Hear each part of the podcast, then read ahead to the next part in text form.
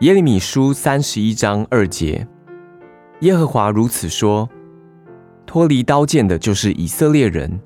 我使他享安息的时候，他曾在旷野蒙恩。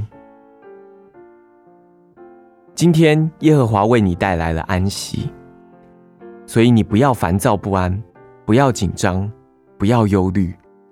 你没有理由要烦躁不安，相反的，你将得到了安息。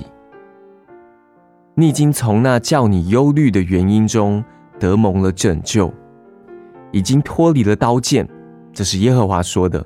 不论那刀剑的性质是什么，但这刀剑恐吓你，他要报仇，他要降灾祸不幸于你。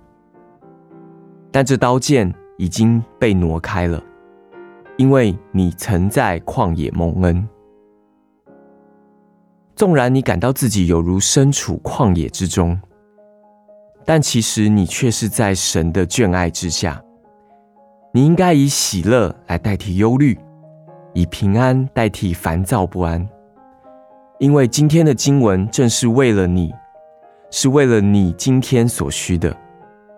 耶和华说：“我使你享安息，你曾在旷野蒙恩。”耶利米书三十一章二节，耶和华如此说：“脱离刀剑的，就是以色列人。我使他想安息的时候，他曾在旷野蒙恩。”